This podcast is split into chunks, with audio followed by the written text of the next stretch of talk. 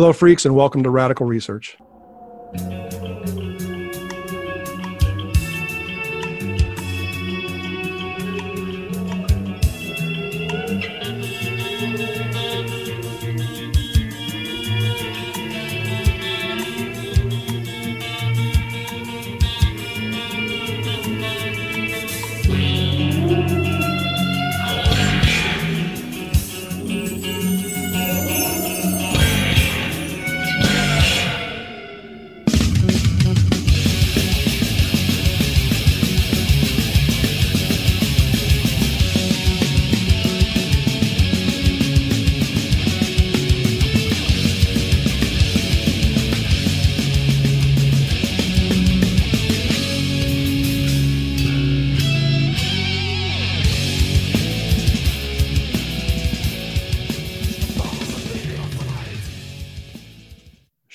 Little snippet by Florida Gods Atheist. That one gets better every single listen. That bears a similarity to Rush's Cygnus X1. And thanks to Pavel Sagan or Sagan for the suggestion. We like to think of Carl Sagan when we think of Sagan or Sagan. So, uh, awesome surname. We wish we had that one.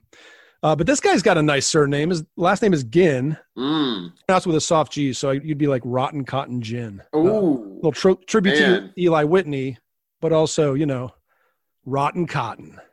a lot, a lot of uh, firsts going to happen on this show tonight, I think, and um, the uh, mention of Eli Whitney uh, among them. However, I, the name that's probably going to come up the most is Rush. And we're not really into drinking games. And whether you drink or not, like I think they're kind of stupid. I think Hunter, you're refraining for the for the time being, which I think is awesome. Just drink every time you hear the word Rush in this episode. Very simple. Jeff and I recommend uh, True Bled. Yeah, something low alcohol. It's gonna because it's gonna be a lot. We're gonna talk about Rush a lot. So Rotten Cotton, you ready, man? Born ready. This episode began as a post by radical research listener Rob Noe, N O E. Uh, he made it in reply to like our, one of our regular Facebook playlist posts. And he said something about mostly just getting into listening to these isolated moments of songs by other bands that sound extremely similar to Rush. And I'm like, okay, that's fucking genius. And, and uh, this guy's cool as fuck. May I give him $21.12 out of the uh, radical research kitty? and pay him for the idea. He he refused the money, but um, thought it'd be a great focus for an episode. So here we are. Can't wait to go on this with you, Hunter, because uh, or Mr. Ginn, 'Cause we, we like we like some rush between us. yeah, yeah, but, but between us, I'd say we like Rush okay. Anything quick you want to say about Rush, just in terms of uh, why this is hugely important and maybe our favorite show so far for ourselves? Well, I mean, I think it illustrates the. I, well, I think once everyone listening hears the the playlist that we have assembled for this evening, um, it illustrates the the reach and the influence of Rush, which is pretty inescapable in our little universe. Ours is obviously geared toward metal. We could have geared it toward prog. I think we somewhat consciously and then somewhat unconsciously try to stay away from some obvious prog metal of the 90s. Right? um, dream theaters here because they have to be that could be a whole show the 15 times they ripped off they, they admit it at times well, I mean, they they had to. but i feel this one could have gone even wider i think we go we're, we're going to go from what i don't know winterhawk to fucking cardiacs but i think you could go wider with a band like rush in terms of influence you'd get in a new wave and you'd get into you know Math rock. math rock i'm sure some jazz people f- appreciate them although rush were so tight that it's almost anathema to some jazz people Sure. anyway, yeah, it also proves we have a really awesome listenership because we got so many requests. We wanted to make this a listener heavy episode in terms of contributions because it was Rob Noe's idea and we have so many fucking awesome listeners. Let's resume with the snippets. Uh, this is Manilla Road's Mark of the Beast. Uh, we picked this one. We will get to lots of more listener picks as well. This one brings to mind so uncannily Caress of Steel. Let's necromance.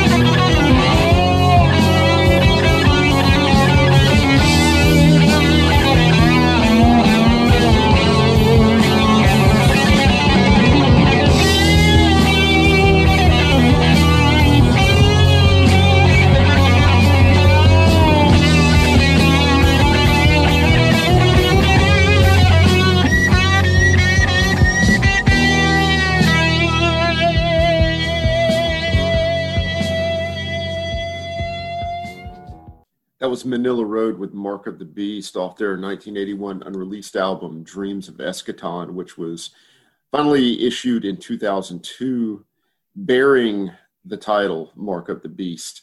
Um, first of all, I think if you were looking for an example of the triumph of imagination over circumstance, you look no further than Mark Shelton and Manilla Road. Hmm. Uh, a, a- you know, a, a guy in a band that built a universe out of basically nothing. It's it's like our own little heaven shore, and uh, yeah, right, the heaven shore of, of Kansas, which, the heaven shore of Kansas, Wichita, yeah, Kansas. as as, it, as it's commonly known. right, right. Well, this is how you get into conversations with people at airports. You, know, you, oh yeah, naturally. you drop that, and you know.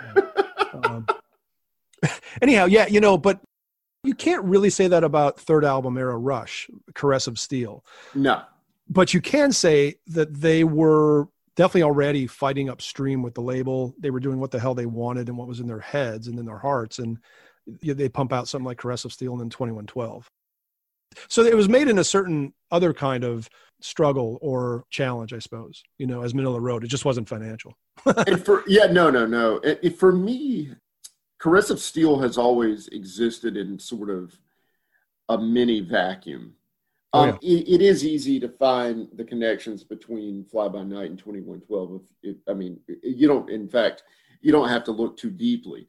But there are certain things about Caress of Steel that murky, really, really obscure quality, the the melancholy, the um, It's an album that I listen to and everything's webbed. It's in webs. Right. It is. is, yeah. You know, I don't yes. know. uh, and that drapes around everything you've just said like it's um it is a magical album and it is a singular album transitional yes i love it more than a lot of people i know you love it uh, but to I me it, it, it also it's just that one of those also that not only has songs and, and a band kind of finding itself at this point they're already peaking and they peak so many times in their career which i think is what's one of the most fascinating things about them because grace under pressure was also a peak Absolutely.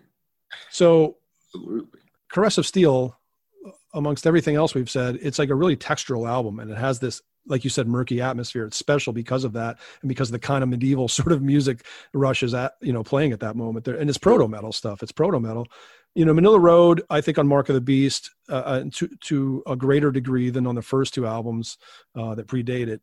The album Metal, the second album, uh, is right around this time as well. But it, you know, it's the most metal, even more so than the the metal album, I think. But it's also more proggy. So and, it, and you get a great kind of like Alex Lifeson esque solo by Mark Shelton there. It's this spiky, spectral, but still passionate thing, right? It's Mhm. it's definitely early metal lead guitar playing. If I if I'm splitting hairs, You know, and I, I think that's one of uh, the bones of contention with a lot of prog listeners um, with Rush is that they never, well, uh, you know, up until the 80s, divested themselves completely of 70s hard rock and oh proto yeah, metal. yeah. And yeah, I mean, sure. and that's, you know, and that's very, very evident in Lifeson's guitar playing too. but see, that's the rush that. Don't you have to love that rush? Yeah, well- I mean, like that's well- the best rush, you know. I, I, I do. 75 I, I would say the stretch 75 to 84 is fucking magnificent the most magnificent in, in music probably for me i don't think you can get a better one you know That's definitely. I mean, that's the essential rush for sure. and there's other stuff after that's good i mean but, absolutely, yeah, but- yeah. but But they never, yeah, they never get to those heights again. well let's move on to a band that like goes beyond caress of steel and this is a band called watchtower who have we ever played a snippet by watchtower in this show yet We have not. we've talked about them a How- how- awful lot I don't know how that's possible. well we've talked about them a ton everybody knows I, I yeah, I um I, I put my daughter in a Watchtower shirt and posted it to our Instagram page before we ever even played any of your music. That seems a little out of order, but yeah, we'll have a talk after such this. is such is the logic of the radical I think I think I think you're losing your mind, my friend. We'll have a talk after the show. this was uh Watchtower Fall of Reason off their Control and Resistance album from 89. hey, maybe that's what I'm having is a fall of reason. Uh, I think so. It- this was uh suggested by Rob Noe, the original uh, poster of this uh, comment that got this all started. Uh, so Rob said that the Fall of Reason, and I would we totally agree with him. Uh, just the midsection is this moment of just diving into Rush, where they would have these middle sections or solo sections where all three guys in Rush were just playing at their peak together in unison, but each part was the, the best part of that of that part. Do you know what I'm saying? right. Think of the free almost like dude. Listen to the free will solo. That's exactly what that is. You know, that's what's happening there. And this is, uh, I think Rob is trying to say that the Fall of Reason maybe has this element. I, I we totally agree. yeah, in some ways it, it goes well beyond Rush in terms of intensity and yeah. Well, let, let's just play. it. Naturally, it's Yeah, yeah, Watchtower. it's- Yeah, it's Watchtower. The onset of war is the fall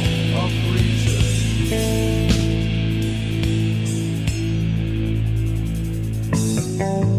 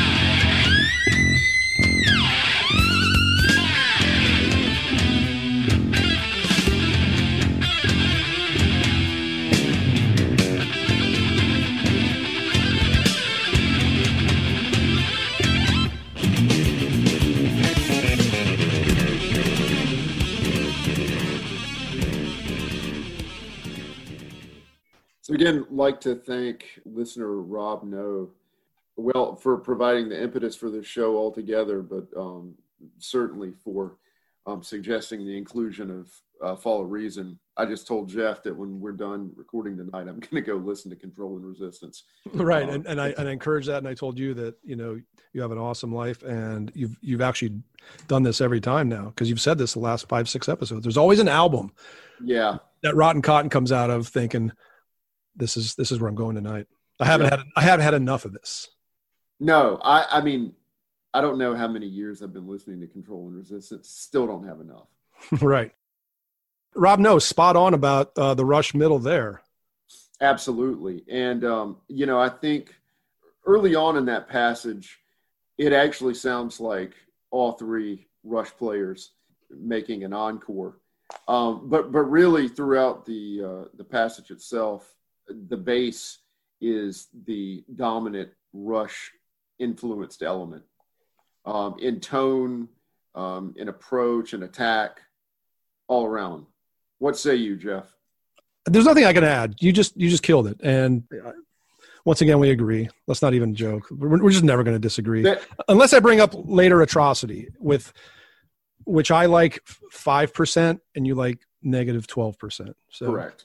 Okay, so so I just want to say it, kind of creates a link to Realm um, because the song we picked there is a song called Eminence from their first album, Endless War from 1988. Very cool, kind of I don't know, techie, speedy, thrashy, Yeah. pa- panicky kind of band. Um, I would say similar to Toxik, but a little more darker and, and King Yeah. Diamond. You know what I mean? I love I love Panicky. That's totally what Endless War is. right. Just check out Eminence, and I think you'll hear that like the way that Doug Keyser's bass brought up the bottom of the Watchtower. Steve Post of Realm does the same thing. I think here uh, in Eminence, where uh, the first time I heard it was '88, and it was kind of novel to hear a band like this do something that was just so obviously Rush. I don't think Rush was that cool to do in public at that time, even in metal, because they were so synthed out by that time. That's a really good point. But that's another story.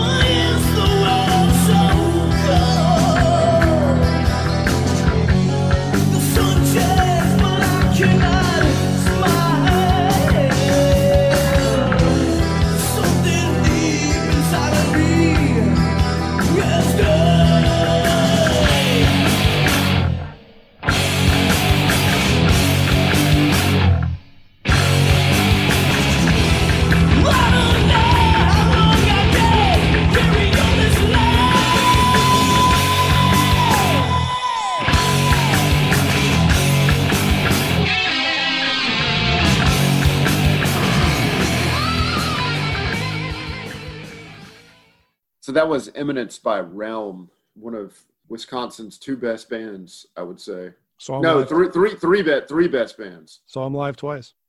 Last Crack, Detroitson, Realm.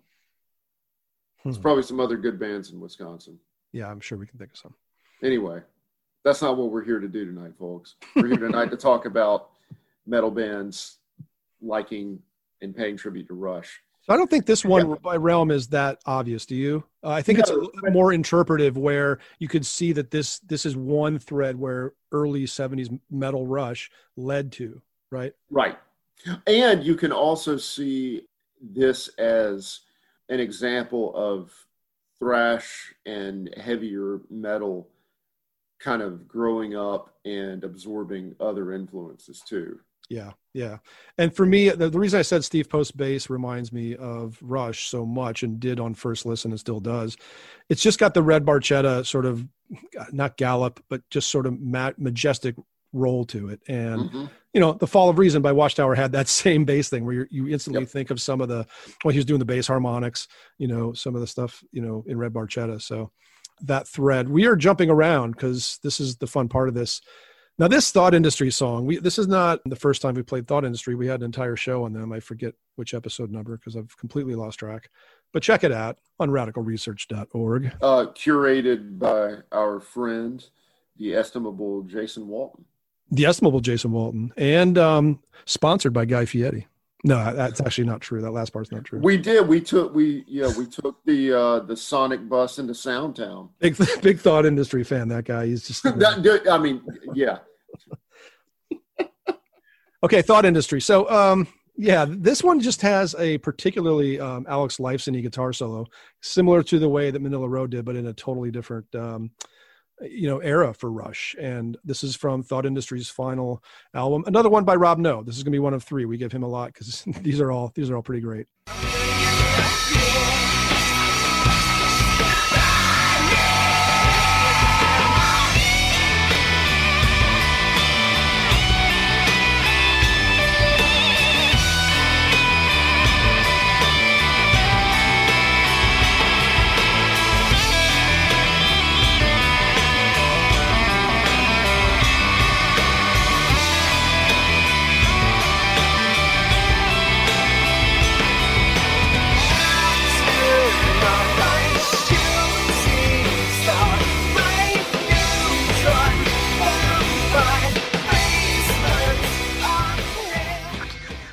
I feel like I'm freebasing music cocaine tonight.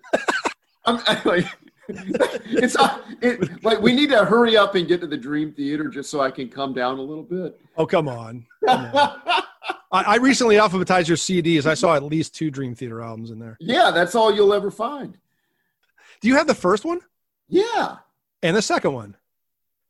The, yeah, the first two are the only ones I love. I keep awake for Oh, Space okay. Divest. I thought I saw Awake. You did see Awake. I, I'm, I'm glad you kept Yes. that at least. Okay, well, we'll talk because about Space-Dye Vest mostly. we'll talk about them in a bit. But what about Any- thought anyway, industry? anyway, thought industry? right. Yeah, um, one one of my favorite albums of that decade. Um, just a masterpiece on I think probably every conceivable level. But I, I- I think another thing that we're seeing here tonight, a theme, if you will, is Or the- this morning if you're listening in another time zone. Right. We, we yes we we discriminate not against time zones. So we, whatever time you want to listen to this is fine with us.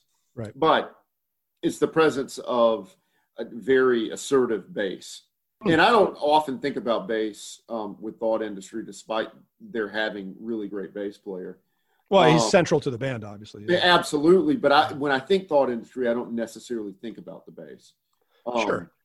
But but here, I mean, it, it's it's very evident. But also, I think um, more to the point, we get that spectral whammy bar Lifeson guitar poetry that um, that he really integrated most strongly um, in the '80s. Um, Well, yeah, yeah, exactly. And, and I really hate that I can't name the guy who played that on Thought Industry because at that time they were sort of this um, yeah, lineup that was Brent and other guys, you know. And I don't mean that in any disparaging way, but they they just weren't the characters that had formed the band and kind of evolved it to where it was. But it's an incredible album, and I think we say enough that's. on on our episode about it. It's our favorite Thought Industry album. I mean, you could also see it as kind of like a Brent Oberlin solo album in some ways. I, I think Um, so. But again, you know, we have to give credit to the guitarist. Um, it is uh, Jeff Borkowski. or is it Mike Roche? There's a there's two guitarists. Oh, I don't know. Yeah. Well, okay. Well, um, it's either. Mike Mike. Ro- we just consulted the Oracle metalarchives.com, metal-archives.com in case you haven't heard of it. Uh, Mike Roche on guitars or Jeff Borkowski on guitars. Let's just say Jeff because he also plays keyboards and cello. Uh, it was, And he's got a like a classic Midwestern name too. there you go. You know, right, yeah, and, let's go and, and, and and they live close to Rush. But he- the thing I wanted to say about that solo, which is so Alex Lifeson, and I mean that with credit to the Thought Industry guitarist, it's so Lifeson in the way that Manilla Road's uh, Mark of the Beast was, but in such a different era, like I said before we listened. But the thing about that is, at that time in the '80s, in let's say Signals, Grace Under Pressure, they were getting more rhythmic and getting more synth, obviously, and definitely not as guitar oriented. They quit that pretty completely after moving pictures in terms of it being a central element, I think. Mhm. And I think I think Lifeson was looking for these avenues in which he could like place a solo that would stand out because he had such weird, weirder bedding. I think you know you you really hear this on like Hold Your Fire, where he's just like searching for like something to complement. Even well, even more so on Hold Your Fire. Yeah, but but but Yeah. it, he develops this style, I think, by by does, yeah. Rush leaning this way, and it's really special because then you get Lifeson growing even more. It's kind of like the Tony Iommi stuff from like the mid '80s. Right. It's just so like you know, wow, like he even got better, you know. And I and I think Oh, Lifeson Lifeson did that a long for a long, long time. No, I think Lifeson actually um, hit his peak as a lead player around um, Grace Under Pressure. Agreed, agreed. So, uh, and I love a lot of the stuff on Hold Your Fire. Oh, yeah, so do. I. Just Some of the solos on that are just insane. That, that's probably all we need to say about that. But um, what a wonderful thing to hear in the middle of an album that's very dense, and I hadn't, I hadn't actually made that connection before. So, No, Have you- neither did I. No, no, no. yeah, very interesting. I mean, really. so let's move on to this one.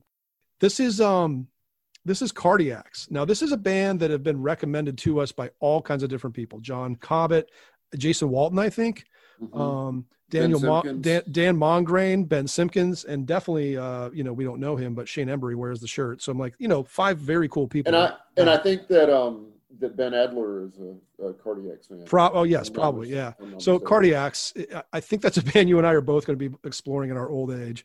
We'll be, we'll, we'll be at the, the the old folks home. Looking forward to it, and we might uh, maybe when we were recovering from a cardiac incident. Um, There you go.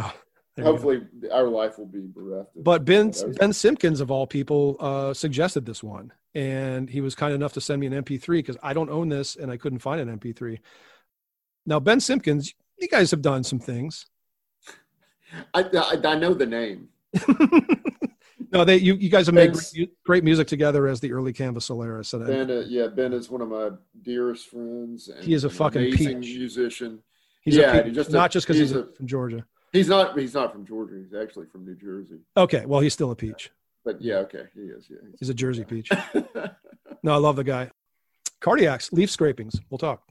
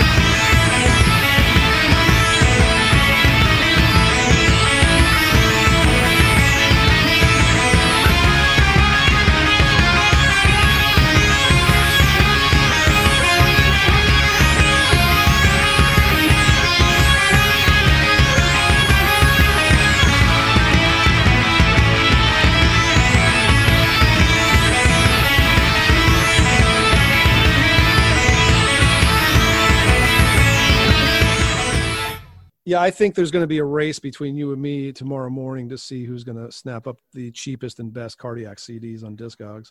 I get up pretty early. That's great, man. That's great. I, I I understand. I've tried them a few times and just was left a little cold, but also kind of hmm, you know, interesting. Kind of like that band Cheer Accident from Chicago. I don't know if you've ever tried them out. I, I have, and I actually um, own a couple of Cheer Accident records. Oh, okay. I Um, didn't. Okay. but they're like sort of like uh, I saw them um, live um, and thought they were fantastic. Okay. Um, but their their discography is, I, I mean, so so forbidding. right. Right. Um, and same, I guess the same thing with cardiacs. Like for a long time, I didn't really know where to start. But I, I mean, general consensus is "Sing to God" is a pretty good place to start. I'm willing to go with what we just heard simply because again, it's Yeah. new. It impressed the fuck out of me, and it was not. It was right for this show, which I'll we'll talk about that of course in a second. But it's from this thing called Special Garage Concerts, and it's music from their early days. Basically, it's like live music from the '80s. It's not you know it's not contemporary uh, in 2005. Um, but thanks Ben Simpkins because yeah, how much does that sound like all the climactic moments in natural science smushed together in like a minute and a half? Not fair. Not fair. Yeah, it's amazing. Thanks, Ben Simpkins. He said it sounds like Permanent Waves era, and he's dead on. What would you, if you can put it into words? And I think Rush is one of these bands that's very difficult, forbidding to talk about. Hard, hard to really put the experience into words. But like, what does Permanent Waves evoke for you? If you just had a few sentences for it, is that possible? Elegance, evolution, silver. Silver. Yeah, it it always it sounds like it sounds like stardust to me. It sounds like a it sounds like a comet. they're very clean at that point, but they're also like a comet, pretty deadly. You know what I'm saying? Yes. They real and and Terry Brown deserves mention because Well, he and Paul Northfield. Those two guys deserve a lot of credit as much as the uh, you know Rush in a way for making these albums so memorable texturally, production wise, sonically pleasing. Yeah, I mean, it's hard for me to think. I mean, even by contemporary standards, two albums that sound better than Permanent Waves and Moving Pictures. In the in the the most objective of terms, I don't think I've ever heard two records sound any better than those. Yeah, for sure. And the Cardiacs thing is interesting because it's really raw. It's super raw. It's early. Yeah. It's live. It's abrasive, um, and I love hearing that aspect of it. So really pleasant uh, discovery there. That's awesome. So the moment you've waited for, man, Dream Theater. Mm. the looking glass there's a lot to talk about here obviously we'll uh we'll, we'll just listen and and fight about it in a second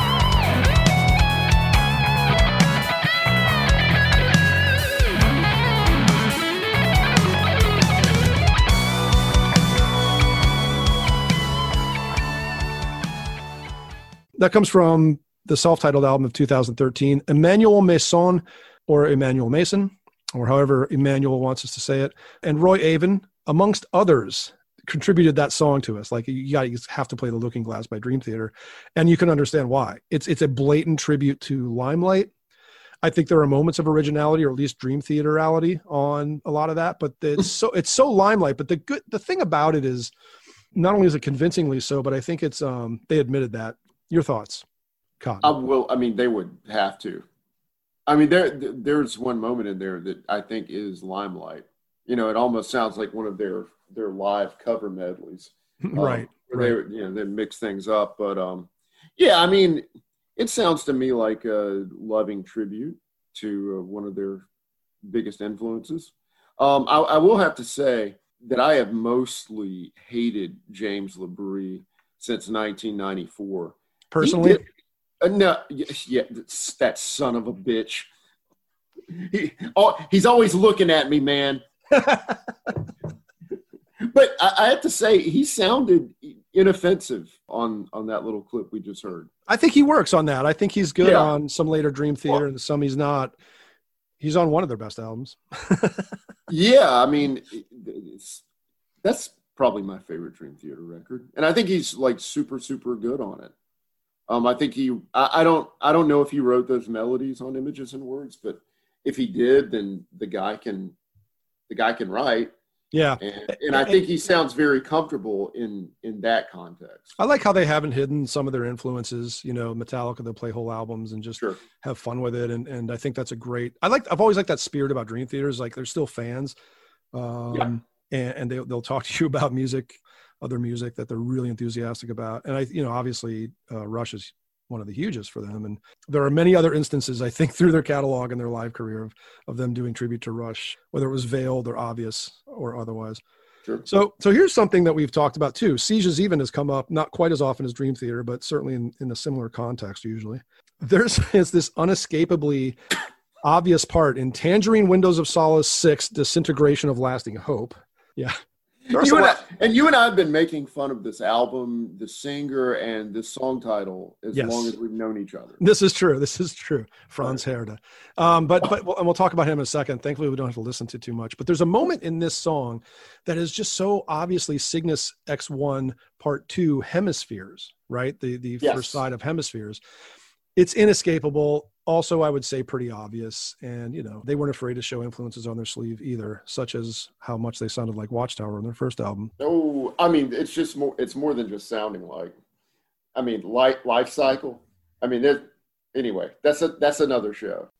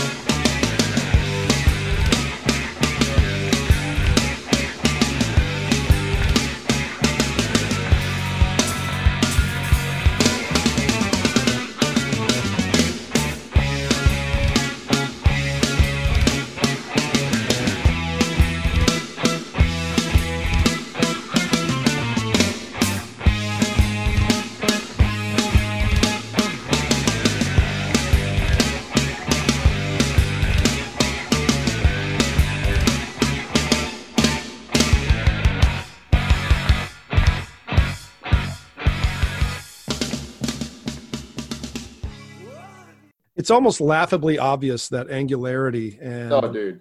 the accents and all of those ingredients of, of that one. Not much to say about it, honestly. It says all it can say about its love for hemispheres, particularly. It's like the, the band's collective favorite song by Rush, and they're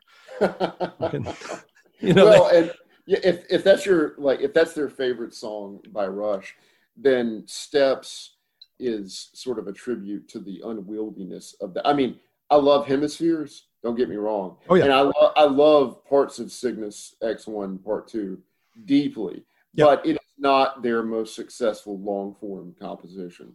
no, I've never thought so. Although you know, it's it's just the parts are better than the sum, maybe Yeah, because the Yeah, parts they- are they are. great. Yeah, It just they doesn't- don't all go together. It never 100% coheres. It gets pretty close though. If you were looking for thrash vocals, Dude, I was just going to say that. damn. if if Sean Killian isn't weird and potentially grating enough There's- for you, then Yeah. boy, do we have the record for you. Fr- Franz Herde, Franz Herde people. Now he was on the first album. He did a decent Tecchio-ish wail. You know, is panicky and and I- fucked up. I, I've really over the years kind of come to love. Uh, Well, love's the wrong word. Um, it's an it's an endearing vocal performance. Why don't we say Are you talking about the first season? on the first album? Oh, there's Okay. nothing endearing about his performance. On yeah, this. what happens on steps? It's just uh, it he he flies out of control, and and it's and it's also an attempt at moodier, more emotional uh, delivery, and it's just so No. fucking thinly thinly German because German stuff is pretty hulky or something. It's not. It's never Yeah. this fey kind of like what is that? I mean, I guess it's in the tradition of bad German prog vocals because there's certainly Yeah, a lot of those. You know. there are, but like I- I think this is just an instance of a band outgrowing a singer very, very, very quickly. well look what happened i mean this was his Yeah. last final album with Sieges Even. Anyway you know i we cut it off just as he's coming in just to save you the the hilarity of it. Um it's pretty bad. I haven't known this album for a while. I'm, I'm glad i have this little snippet but um yeah. You have more Sieges Even albums than I, do. I yeah. this is where we disagree because i like them on paper very much. I just can't connect somehow to most of their stuff. I could well, and if if you're interested in a band sort of taking on the more subdued era of early '80s Rush, um, I'm thinking about you know songs like uh, like Different Strings. Um, the next Sieges Even record. doesn't sense of change do the different strings thing as as a kind of a map for It, itself it sort of expands that mood and yeah that tack over the course of an entire record but it's it's not an overlong record and i think it's really well done and i think the writing is is very solid and it's produced beautifully Yeah, it has a fantastic reputation. I used to own it. I just don't anymore. I might regret that someday. Are they metal anymore? I think by Steps they were already even stepping out quite because Steps is quite mellow. Yeah uh, no sense of change has almost no metal whatsoever Right. Okay. and then sophisticated and uneven are heavier but i don't think that you could call them metal justified no, they they they fit in '90s kind of inventive Yeah. hard rock. You know, Right. sophisticated hard rock. Let's talk about loudness. This might be the first Japanese band we've ever played, and and if it is, what? No, it's not. Happy Family. mm, hmm and Yep. probably probably something else. But anyway, loudness, butterfly. This is from the fourth album, and best of the first four, I think. Disillusion. probably yeah probably I, I just think the vocals are easier to take. I like the vocals fine on the first three, but they are incredibly eccentric Japanese, Jap- early Japanese metal. So it's a little it's a little tough going in spots, but the the ideas and the, and the delivery are so I don't know believable. But yeah, he's good. He's good on Disillusion, and uh, we're gonna listen to a song called Butterfly. This was sent in by Chris Dalton, fellow North Carolinian of mine. See him at Voivod shows every time Voivod plays in the area. So that's all I need. You need to know about Chris to know that he's cool as shit. yep This is Loudness Butterfly. Warming you up, butterfly.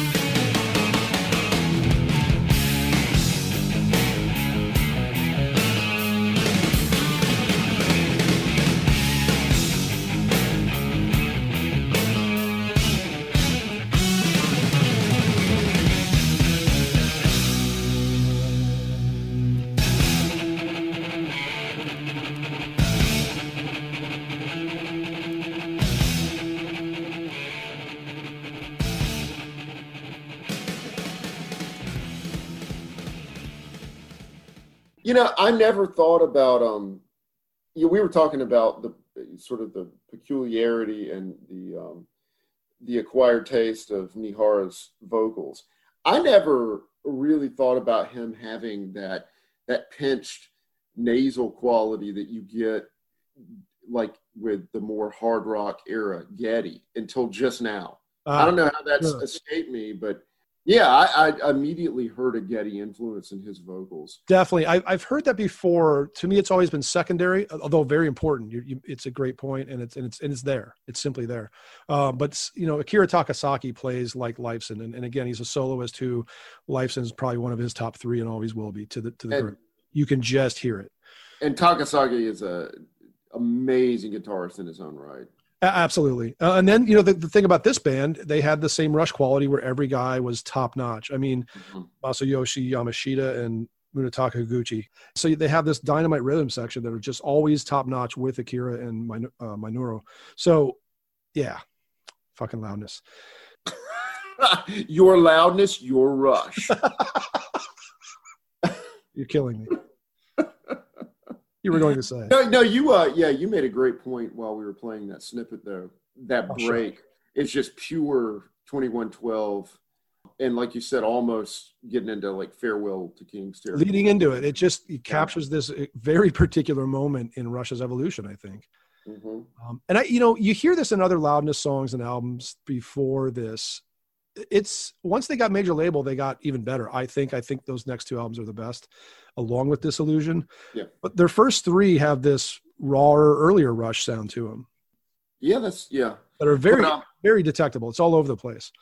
And on the uh, next uh, episode of Radical Research, we'll be getting into their great 1994 and 97 records, Heavy Metal Hippies and Ghetto Machines. yes, indeed. Um, I'll call on Zoller for some expertise and snippets on that. I think he's got them. I, I would be disappointed otherwise. So we've said enough on loudness. Let's go to Winterhawk.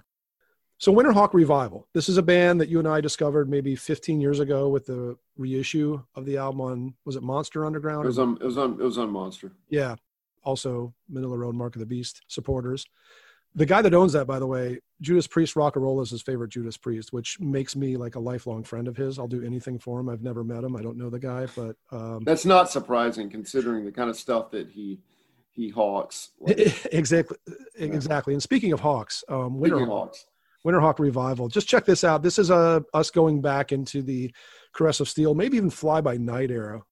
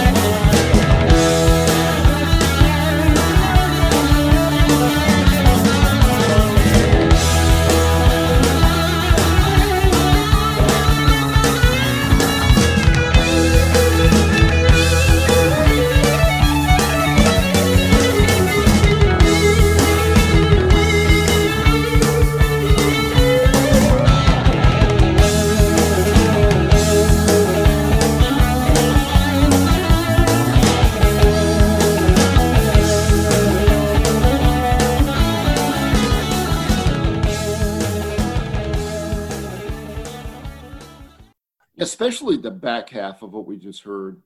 Um, you get that kind of kinetic jam, hard rock vibe from I think you said Fly By Night before we even played. Oh, yeah. clip. definitely. Like it, it's you know it's got the that sort of emergent ambition um, of Fly By Night and Caress of Steel. Yep. Um, and and also you know it, that album too. Um, and and like you said, you and I are both big fans of that record. It's got some of the same sort of pensiveness and melancholy that characterize Caress of Steel. Absolutely. What, what an album! And um, yeah, and uh, it should be noted that um, uh, original vinyl copies of that record pretty rare. Um, and and fetch uh, They'll set you back a few hundred dollars yeah, at least. at least that and and that's when we were pricing it back. You know when when this happened. Right. Um, I don't I don't even know what the fair market value is now, but one of our, our another of our dear friends, Tim Hammond, um, who you've heard mentioned on this show many times before, I'm sure, um, was at a flea market in the outskirts of Savannah, Keller's Flea Market, in this like hinterland. It's not quite Savannah, it's not quite Effingham County. It's a place where you could go get like like a mixed breed Shih Tzu for ten dollars. Um, well, Tim Tim just lucks into a copy of this, an original vinyl, for ten dollars. Also, he he opted not to get the puppy. He got the hog. you know what's interesting? I'm looking on Discogs. I think it's gone down in price. There's one on for sale right now for 375. It's sold for the highest 200 on there in their history. So it's a highly gonna be- collectible album, but I, I wonder if the I, I bet you a lot of those don't exist that are worth shit in terms of the the condition. You know, I, I was yeah yeah no you you took the words out of my and. Tim's is in nice shape, right? it is it's in very good shape. All right. Well, anyway, great find, fantastic. We're all, we're, we're going to be jealous uh, of the, of that for Forever. life. Yeah, and I think the vocals there on Winterhawk, you know, are obviously that high, shrill Geddy Lee of, of the early days that people either love or hate. And there's there's a little bit of that coming through, and um, just that kind of watery, glassy stuff that was in the back, you know, behind the vocals there, uh, also evokes to me Fly By Night. We could even look at a couple songs on the first album, Rush, that are um, just a little more. Uh, I don't, I don't even want to say esoteric, but kind of getting there into this cosmic kind of world that they would start going to. Fly By Night, Caress, Twenty One Twelve. Right. Yeah, Winterhawk, 1982, kind of one and only album, unless they've done something, some kind of reunion thing. Um, but uh, speaking of short-lived bands, Toxik. I mean they got back together. Don't mention that. Well, okay. Anyway, I mean, yeah, like- unless you feel strongly about it. I, I I I don't. I would, Okay. yeah. No. Have you listened to it? No. okay, Well, I enough not to listen to it. Un- understand. No, I, I, I understand. I do that a lot. Yeah. And I hold the the first two records um, from the original run in very very high esteem, especially um, their second record, 1989's "Think This," and we're about to play a little snippet from a song called "Technical Arrogance," which uh, sort of explains itself. Yeah. Hide the dogs. There's some like dog whistly production in this thing.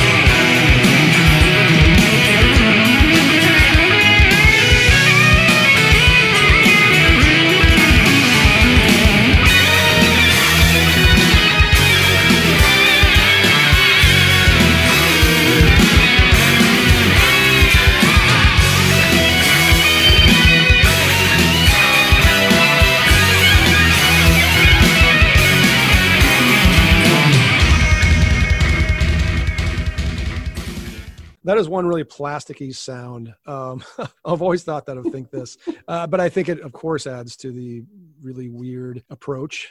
The things they're doing at its foundation are very weird. I mean, everything about it sort of relies on that artificial quality. For sure. I want to thank Gustav Samuelson for the suggestion of the Toxik song and the Winterhawk song. And I'm, I'm looking at that going, okay, who suggests something like Toxik and Winterhawk in the same fell swoop? Well, apparently Gustav Samuelson does, and uh, we we love our listeners. I don't want to like overdo it, you know. I don't want to marry. No, no, you. I don't love you right. enough, enough to marry you all, but um, you know, you're you're cool as fuck. I, I mean, I've made bad decisions marrying people that I know well, so I'm definitely not going to go there. You just went there. Yeah, yeah. but no, you, you were saying earlier um, that uh, you know this is confirmed that we're not alone in the world. Gustav Samuelson, you were you were one of us, sir. For sure. And Dan Swano is a friend of this show. At least we would like to think we were friends with him. He, he probably hates us.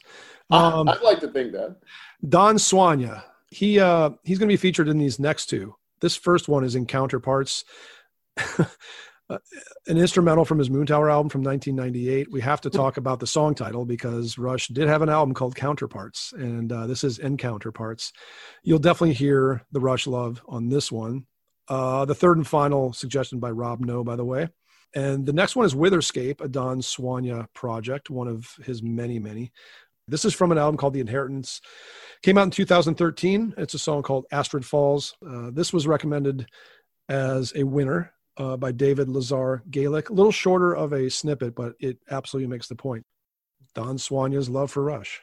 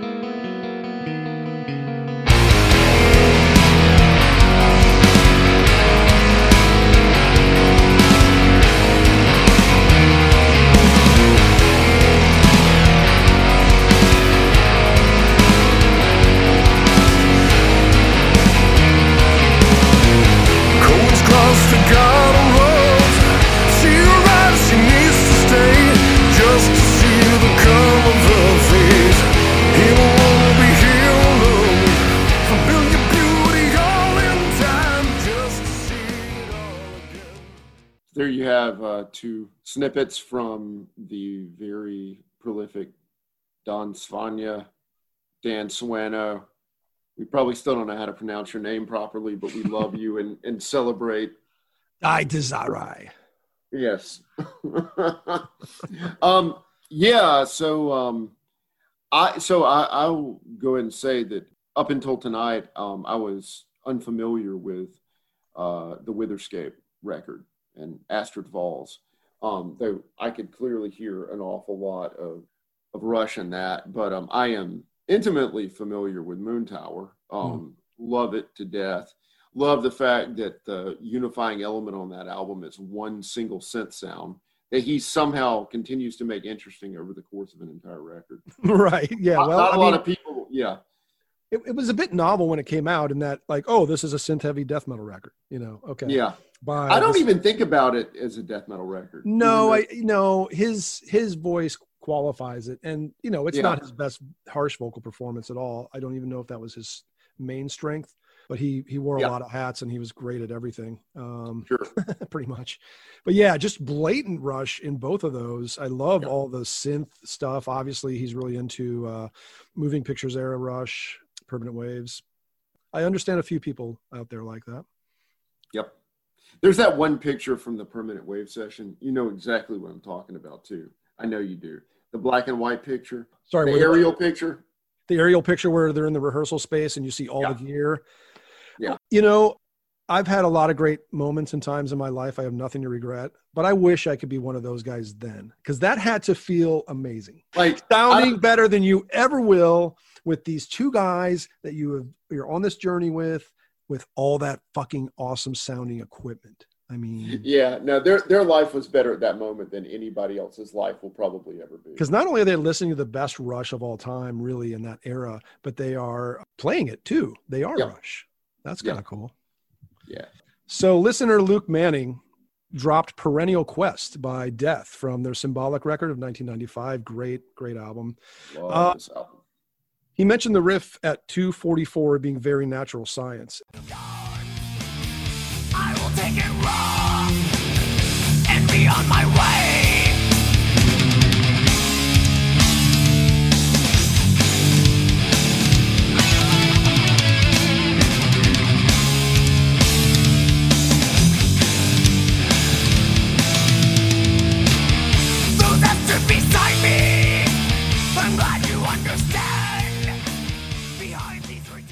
Yeah, thoughts? Let's go back to the radish. That's a really cool call. We've listened to a lot of things tonight that have been blatant tributes to to Rush or quotations in in some instances. I mean, I think this is more of an inspirational moment. Yeah.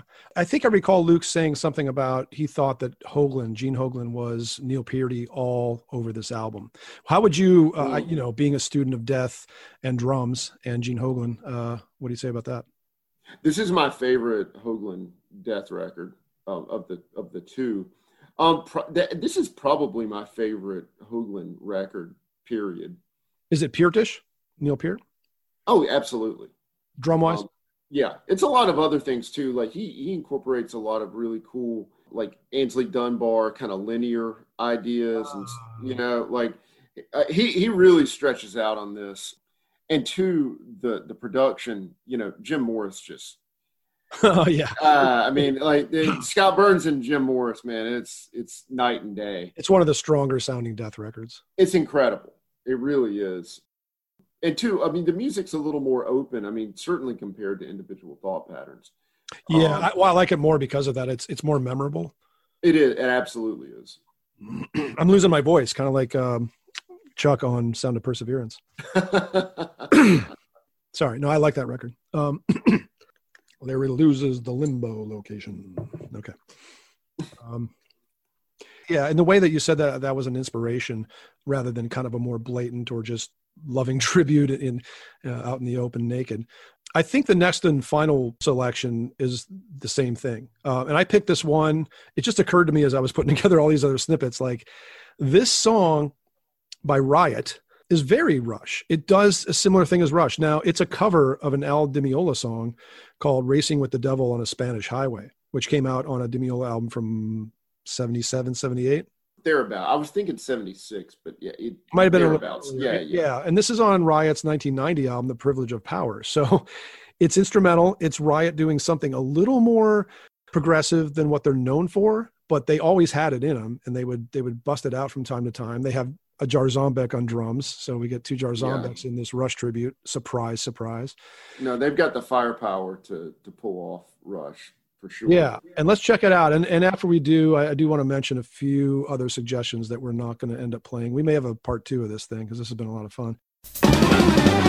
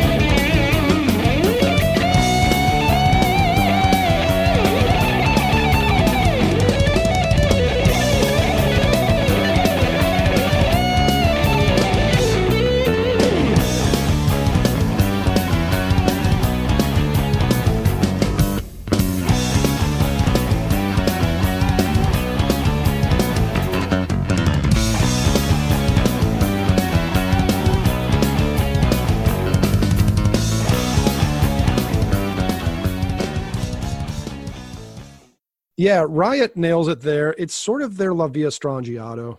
Yeah.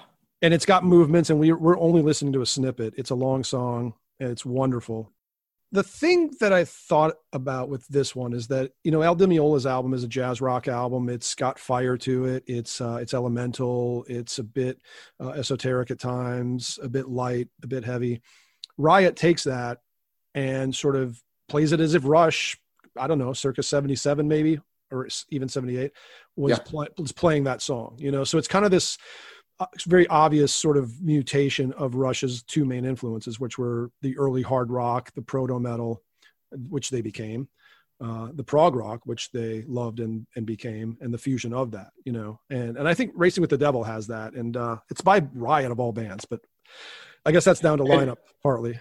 and yeah, and and Riot covering a song that's got you know Anthony Jackson and Mingo Lewis and Jan Hammer.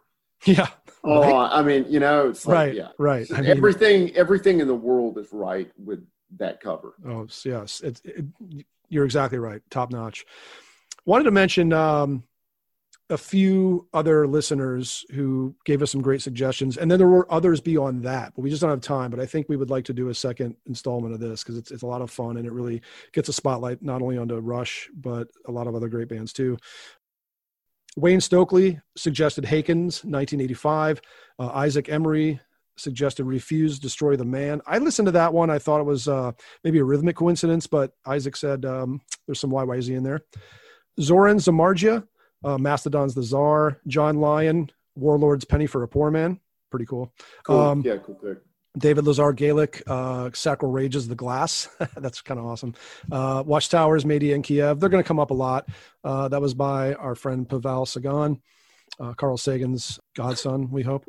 Uh, Metallica's Creeping Death intro versus the first riff of Tom Sawyer. That was also Pavel who suggested that one. So um, there's so much. Yeah.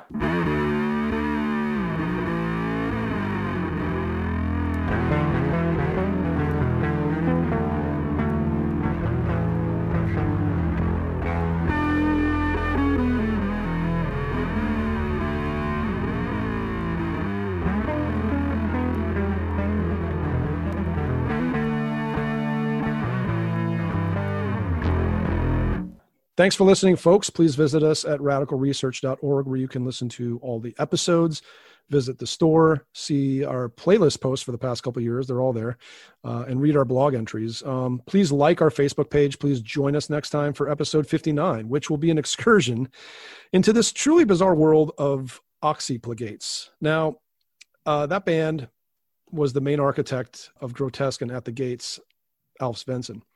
How do we pronounce Oxiplegatz? I've always said Oxiplegatz. It's really awkward. I, I, I don't I don't know. But wouldn't that be appropriate? Yeah. Uh, well, if any of our listeners have never heard the music of Oxiplegatz or Oxiplegatz or Oxiplegatz, then yeah. What's Yeah. what about ox? Oh, I like that. I'm a big fan of four syllable words with the um, emphasis on the second syllable. Me too, man. Yeah. Is there is there a name for people like us? um, Duo duo syllabos. Duo Yeah. syllabos. okay, so but it's at the gates related, so we'll just say Oxiplegatz. Um, we'll be back with that in two or three weeks. Can't wait. That's going to be weird as hell. We love our listeners almost as much as we love Rush, but Come, I mean, really, let's be honest, not even close. Yeah. We love Rush so much more than anything in this world. My tribesmen, smoke to the sky, where the shaman the spirits of ancestors dead and gone. Here spirits, lead us to